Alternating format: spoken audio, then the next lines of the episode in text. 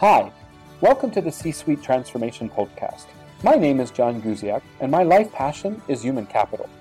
How do we transform strategies to results through people and technology, and how can we do this in a VUCA world? This has been a key question that the C Suite has been asking me over the last 25 years of my career. And working with global companies and family owned businesses, the C Suite or executive team plays an absolute critical role in a company's success.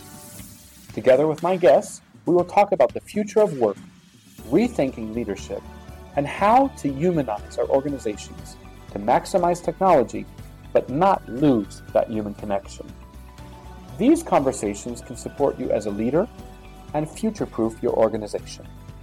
Let's start our joint adventure and reimagine the future together. Hello, listeners, and thank you very much for joining again the C Suite at Transformation, the podcast helping us to understand really what is the future of work from many different perspectives, but definitely from the C Suite. Today, we have the pleasure to have Art Mazor, who is the global head of HR transformation at Deloitte. Art, pleasure to have you here today. John, thanks for the invitation. I'm delighted to join you in the conversation. Excellent. So, Art, you have a tremendous history in that you've been working in the area of HR for 25 plus years. Can you tell us a little bit more about yourself and how you came to enjoy HR? Yeah, happy to. And, you know, as you mentioned, 25 plus years, it makes me realize that uh, part of it is just being old at this point, isn't it? Um, I, I really uh, enjoyed the time in HR in variety of, of sides of it, inclusive of being in the consulting world and, and enabling our clients around the HR function. But truly, John, it was a bit accidental. And I've found this to be the case with many of our clients and colleagues that ended up into this space in just that way. I was introduced to it as part of some of my education. And then an opportunity came up to be entering into the HR space in an organization that was quite large and gave me a view of the full life cycle of the workforce through the HR lens. And I honestly fell in love with the function and the impact that it could have for the workforce and, and ultimately for enterprises at the same time. Wow. So you, you, you fell in love with it at the beginning, but why have you decided to stay in it? And why move from being, you know, an HR practitioner to actually being a consultant, actually supporting HR practitioners? Yeah, a lot of those why questions, maybe I sometimes still wonder about. I think first and foremost, there are so many challenges and opportunities at the exact same time that organizations face that intersect with their work and their objectives and the people within the enterprise. And I think that's always made the HR function a very intriguing one to me. Playing in it as a leader in HR, and then having the opportunity to serve the function both as I did in my uh, career past in an outsourcing fashion, and then more recently uh, back again in the consulting world. I think I've stuck with it because it is ever changing, ever evolving, and the demands have become just that much stronger, causes there to be always a sense that we're never quite at the peak of the mountain we're climbing. We're, we're on this continued journey. And I find that to be incredibly rewarding. That idea that we can have an impact for a broad based workforce and enable companies to achieve their objectives through harnessing the power and the potential of that workforce gives me energy every day. And for us, John, as you know, working with some of the world's largest companies, uh, and, and government organizations simultaneously gives us, I think, a, a terrific opportunity to help shape that future for the workforce and help shape the way enterprises take the great opportunity to, to gain that value from the people within which they work with. So I'm I'm always intrigued by the ever changing nature of our business and of the way that HR can impact that enterprise at hand. Interesting. You know, we share a similar passion. I always say that, you know, strategy to results is with people. Yeah. And I think that if we don't have, we can have beautiful business strategy um, and we can have lots of cascading, but if we really don't have the people committed to it, you know, then we're really going to struggle. Interesting enough is there was a, a CHRO, there was actually a CFO research done recently where in essence is 35% of CEOs were communicating and CFOs were communicating that actually internal alignment was actually becoming much much harder, especially due to this this whole element of future of work. I'm curious from your perspective, what do you see? You know, you're working at a global level with some of the largest clients in, in, in the world. What do you see right now is kind of on that C suite table? And are those issues actually issues relevant to HR? And if so, what are they? Mm. Well, I, I love the way you frame that because I agree with you in the premise of this that the topics related to workforce are on the top of the agenda for C suite leaders. I think if you roll back the clock some five or 10 years, we might have found that in some organizations this was the case. And in many more, we would have found that the only C suite leader at, the, at that table, where for the first time in the 10 plus years we've been conducting it, more business leaders, meaning non HR leaders, responded to that study than HR leaders did. In and of itself, I think that's evidence that further reinforces what we're already seeing in that workforce issues, the need to gain the value as best possible from the people and the teams, to enable their well being, to help them with a sense of purpose and drive greater engagement, removing friction from the way they work. All of these are just examples of the top issues on the minds of business leaders and HR leaders alike today. And as a result, we find that there is rarely a discussion among business leaders that excludes topics around the workforce managers and leaders of businesses are every day concentrating on how might they gain that engagement in a better way? How might they maximize and elevate the capabilities of their teams? How might they compete differently, requiring their people to play differently in their respective marketplaces, right? The list, John, just goes on. And, and it creates this terrific chance for both business and HR leaders together to just operate as one symphonic team, working mm-hmm. together to solve those challenges. And most importantly, to engage the people of their enterprises in a sense that they each have a sense of belonging and a mm-hmm. sense of purpose to achieve the organization's mission. Now, if you were mentioning, you know, mentioned CEOs, if CEOs are contemplating, perhaps they don't have right now the CHRO on their board, um, and they're, you know, kind of the, ne- N minus one next level down. What do you see are the reasons why they should reconsider that?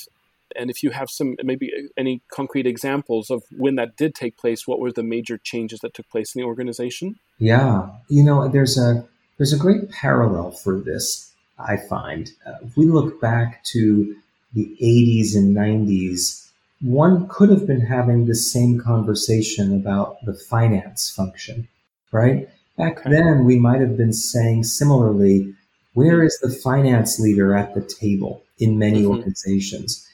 Today, it's almost hard to believe that that was a discussion topic because it's rare to get involved in any discussion of a particularly publicly traded company's webcasts or their investor calls without hearing very substantially from the chief financial officer. Hmm.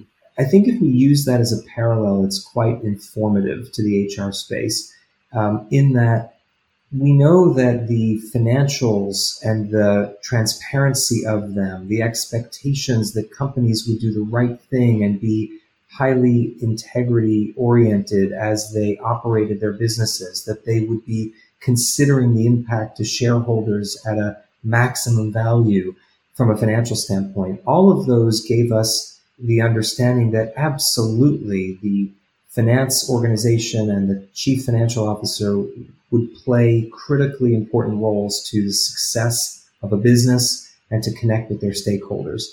Well, I think we've seen over the last five years, and particularly heightened in the last year, relative to the pandemic, to social unrest, to the shift in the expectations of communities that businesses will often do the right thing even more so than their trust in in governments.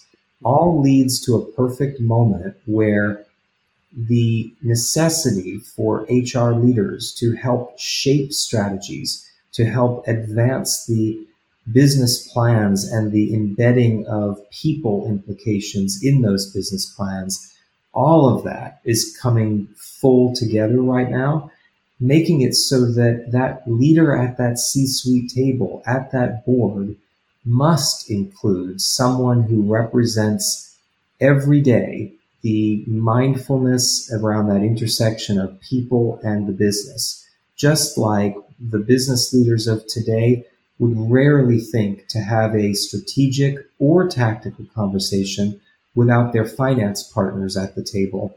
We are finding more and more the same is true. And the value is significant. I think we see lots of clients today where the engagement of that senior HR professional has been instrumental in making big choices. We see big companies today deciding where will they raise their voice around public and social issues. We see them equally helping to coach and guide businesses on how to engage in local communities and the ways in which people could be best accessed to uh, perform roles in both traditional and non-traditional ways. These are all at the center, at the heart of business decisions. And we're seeing over and over again chief HR officers and their teams at tables at some of the world's most important and influential companies helping to make those decisions. Wow, it's, it's an exciting place to be right now, isn't it? Yeah. One of the things that's you know struck me in what you said was this this a recognition that actually HR's role is actually has it has to change. Yeah, and that if organizations are realizing that not only is our people a cost, but actually they are the opportunity for an organization, um, things can really really change and change rapidly. Well, the only way for that to happen is HR has to take that role and then take that responsibility. For our listeners today who are, are who are in HR, those that are CHROs or those that are are in managerial positions or even those that are just starting up in, in HR, what do you think are the critical things that are really necessary for them to be able to see? I know that you mentioned very often that we're moving into an exponential way of looking at HR. Maybe you could explain a little bit more of that to our listeners. Oh, for sure. I, I think the way you frame that, John, is so spot on. And, and I find that because we're at this moment of change, it is incredibly important that we recognize that change is not about, in any instance of significant transformation, a, a flip of a switch and magically we're all ready to be there. I think we're finding to your point that there are very clear ways of activating an HR organization as a whole and individuals within that HR organization to become, as you know, exponential HR. We see that around four major shifts that HR teams can make. One is around becoming more agile. And by agile, we think about having a shift in mindset of change in the way we work, being about moving at a pace, being willing to experiment, being willing to fail, being willing to test and learn from different experiences. That's really different than what we've historically expected within HR. We've sought perfection before we would even think about rolling anything out. And nowadays, becoming exponential and moving at the speed of business requires that level of agility. A second activation area uh, in exponential HR pursuits is being adaptable, having teams that can flex, we, we move away from very structured, siloed ways of working and instead move into this node, mode of adaptability where teams can come together around particular projects and then disband and move into other projects. And so I think that adaptability lens is, is one that's incredibly important. A third is around becoming architecting architecting in the sense of shaping programs, solutions, processes, even policies around the workforce, architecting those things to meet the needs of today's workforce and elevate them and their abilities for the future so that the workforce can be as productive as possible and not find themselves in in the midst of navigating what would otherwise be maybe corporate feeling programs that are disconnected from from what they really need to do their jobs and to win in the marketplace. And then finally, the fourth activation area we see in becoming exponential is around augmentation. Becoming augmented with technology such that humans and machines are working together seamlessly where we take advantage of artificial intelligence, cognitive tools, data and insights, and the ability to automate so that humans can elevate what they do. And the humans, particularly of the HR function, to elevate their partnering and, and their value driven for the business. None of these that I've mentioned, of course, John, as you and I know in the work with our clients is easy. Mm. And none of them needs to happen simultaneously necessarily. I think it's about making choices and hmm. aligning those choices quickly to where the business is heading so that the HR team can rapidly elevate its own capability and its own position within the enterprise along each of those four areas, those four channels or pathways as we think about them. So, from that perspective, with adaptable, agile architecting augmented, do you, you know, the, the, the major move I think we can say here in Central Europe was this move to be the HR business partner. Yeah. Um, that the goal is not just to be in, in HR, but to be the business partner of HR. How is that business partner kind of quote unquote role or tradition different than this exponential type of HR? Yeah, I, I think it is an evolution and an important one. You know, years ago, when organizations moved to that business partnering, some really invested heavily and elevated capabilities, grew new skills, changed the role itself, helped business leaders to understand what was meant by a true HR business partner. I think if we're honest, though, and if I look across the vast number of companies that we have the fortune of collaborating with, the number of companies who truly invested in that way to become mm-hmm. real business partners in HR is quite small. And in fact, what we find in moreover is that companies changed in name only. We moved what were HR generalists or administrators we changed their business card, their title, their email signature, and said, You are now a business partner.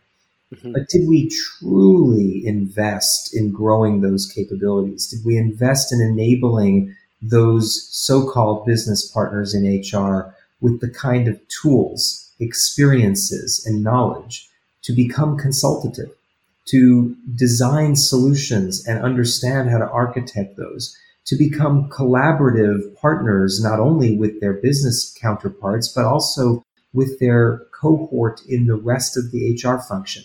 I think the truth is not as much as we could. And as a result, we find most organizations describe a relatively siloed HR function with business partners who are doing their best to try and meet the needs of the business units or the geographies Mm-hmm. And they are fighting the good fight with their corporate HR colleagues, trying to mm-hmm. maybe change the programs that are developed centrally to match up with what the business thinks it needs. That's unhealthy and it's not exponential. Exponential HR is about having those collaborative teams working in a unified way across a set of clearly defined business objectives, architecting around the workforce. Now that sounds like it's so logical and obvious, but it really is hard. And to be fair, many organizations are now at the point of putting more investment towards their HR professionals, sending folks through academies, developing skills and experiences such that HR professionals can move from that title of business partnering to more of an exponential way of working that has the characteristics that we're talking about. Amazing. Now, when it, when it comes to that that element of of shifting people to be more exponential, if you're thinking about, you know, we're sitting down talking with an HR director right now, and and he or she is saying is, yeah, we do need to be more adaptable. We need to we need to be more agile. Um, we need to be able to better architect our work. Where do we start? What have you seen has worked the best, and what would you avoid? Yeah, I, I think it's most important to start with what we think of as business imperatives. What are the top imperatives that the business is really working to achieve? And then, in order to achieve those business imperatives, what are the work outcomes that are necessary? Work outcomes could be HR driven, and likely they're driven in concert with other elements of the enterprise. So, by identifying those work outcomes as HR leaders, we can begin to orchestrate the work and, more importantly, likely re architect the work that lives in those various teams, whether inside HR or outside HR, to come together and in more effective ways drive those work outcomes to achieve those ultimate business imperatives. If we're inside the HR function, it won't be hard to quickly link what HR itself can do to advance those business imperatives when we put that filter of work outcomes. Because what it says is we're no longer starting with a process that exists and re engineering it. Instead, we're actually working around the outcomes to be delivered and looking for those aspects of the work itself that can be partnered with machines, that can move to more adaptable structures, that can enable teams to collaborate in new ways, and that can shift the expectations around the ways of working to move at a different pace and achieve those outcomes at a more in a more agile way. So I think it, it's it becomes overwhelming if we try to solve moving to exponential by way of, of starting with say let's let's be more agile today it mm-hmm. must be in service of something. And, and therefore, we find more and more that starting with those business imperatives, linking them to work outcomes that can be achieved, and looking at all the work that is resident under those outcomes to re architect that work is a much better place to start. It's a bit of a top down uh, approach that allows us to then work top down, informing us how we need to change bottom up. Mm-hmm. It's interesting. We were working with a pharmaceutical company recently, and what was interesting is we were working work, working on strategic workforce planning.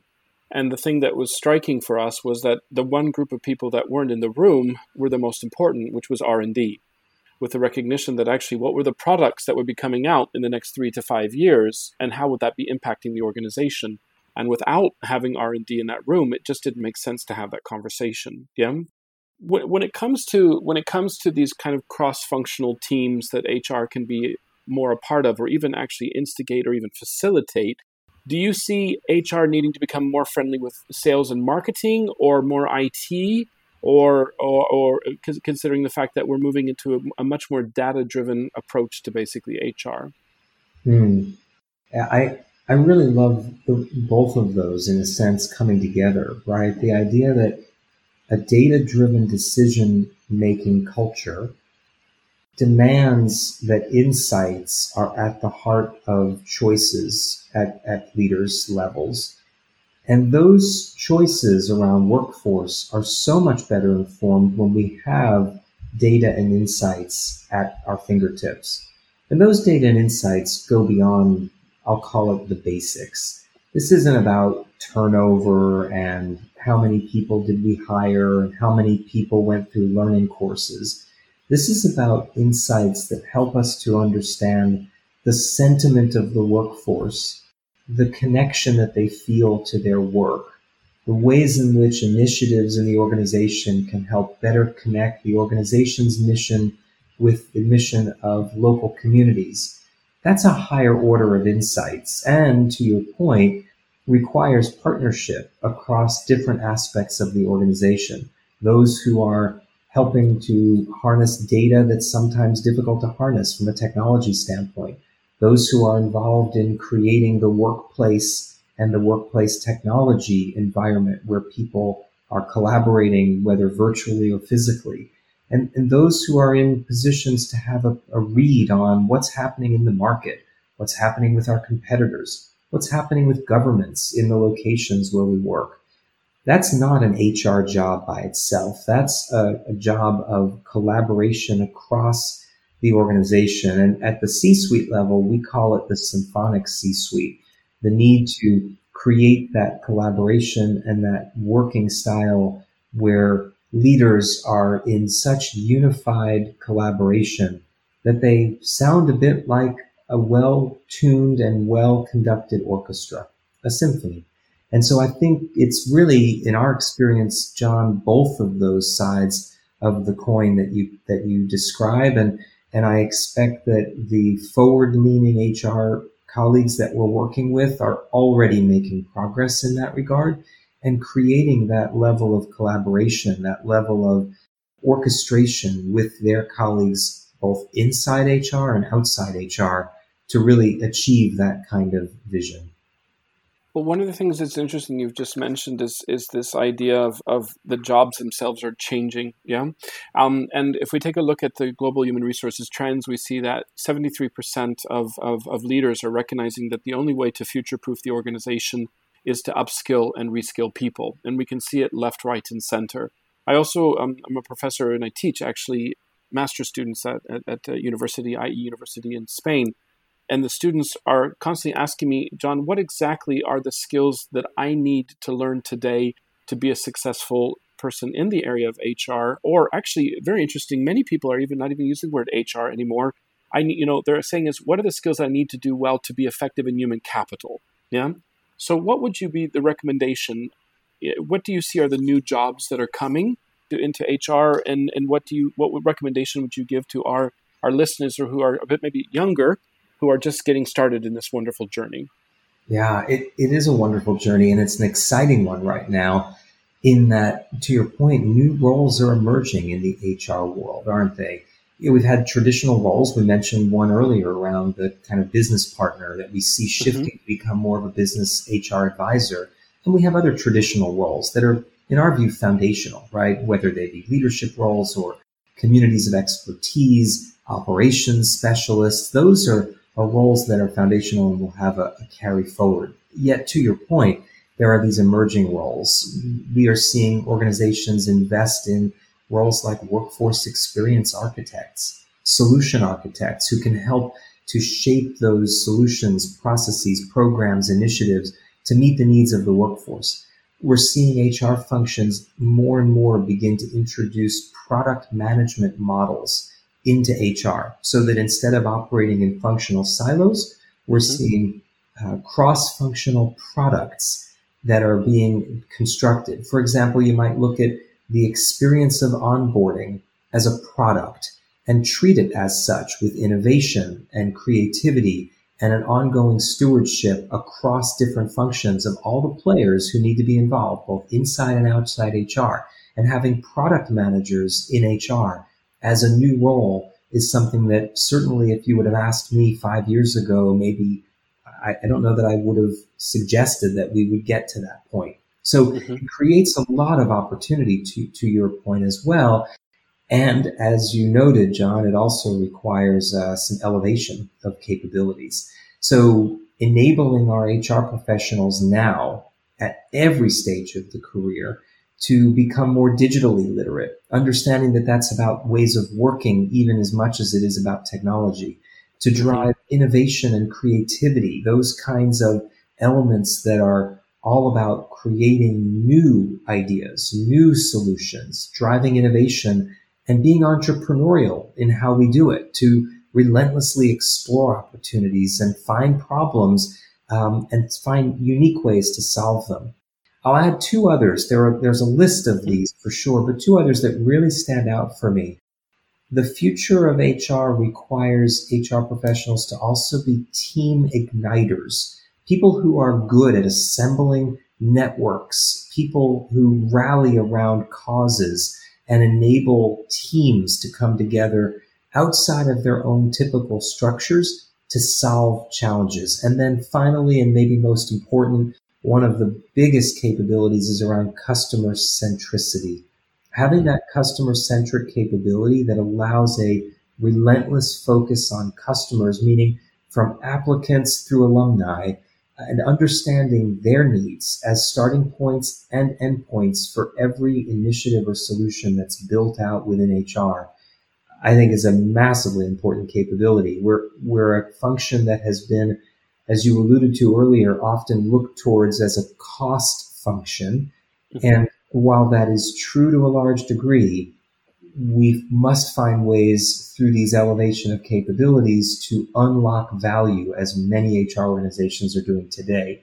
And some of those capabilities, along with a variety of others that we've researched, really stand out as those necess- necessities inside of enabling HR professionals to become exponential. Interesting enough is that is that there was a, research done recently where actually the number of CIOs or CTOs that actually came from technology was quite small. I think it was like 25%, meaning 75% of the, C, the chief um, technology officers were actually not coming from technology. Do you see that same thing perhaps uh, happening um, in the area of HR, that we have people coming from different different areas and no longer is it this kind of silo uh, you know a vertical vertical vertical advancement?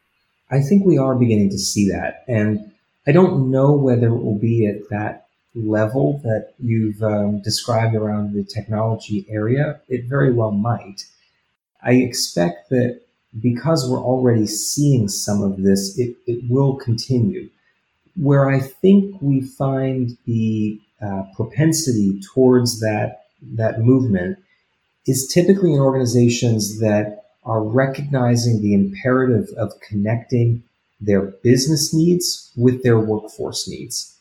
And some organizations that we work with who've made that kind of a shift to bringing outsiders into the HR space have done so often because they felt that the HR function needed additional infusion of business minded thinking. My offer to many of our clients typically around this topic is it is important to recognize the driver of that, embrace it because bringing more leaders into the HR function from any area is only beneficial to the HR function because it will elevate the game. It will bring new perspectives. Now, at the same time, it can feel threatening. It can feel like it is the potential end point for many in their careers not to be able to rise into certain positions. I take a different view in that having seen most organizations um, who have appointed leaders out from outside HR into HR roles, it's typically with the view that, that it's about driving change. Only then to um, bring about that change with the help and the leadership of those professionals who are deeply steeped in the HR function.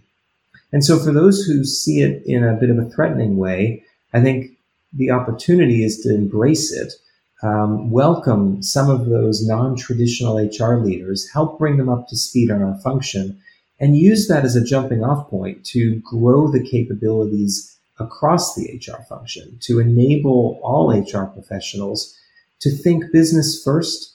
And mean business first does not mean people second. Business first means people and business issues are equal. And, and I think as we um, encounter those opportunities to embrace leaders from all different areas to have an opportunity to play roles in the HR function, whether on the short or long term, it will benefit enterprises overall. That mm. collective thinking that comes together will only benefit serving these highly challenging uh, opportunities at the intersection of people and work. Well, Art, if, if we're thinking now about 2030 with exactly what you've just said, that, that companies have really embraced this change, that they've recognized and they're, they're open to becoming, you know, again, agile and re-architecting, what do you think is going to be the new name for HR? So I, I think we, we talked about that actually in the HR lab, that there was, you know, you know, there were different names for HR over the years. If it's 10 years from now, 20 years from now, what do you think, what, what do you think might be the name for actually this function? You know, I, I'm never really good at crystal ball reading um, mm-hmm. and, and projecting that future. But I do think we're seeing a bit of a leading indicator that would suggest that the word people is going to be in it somewhere.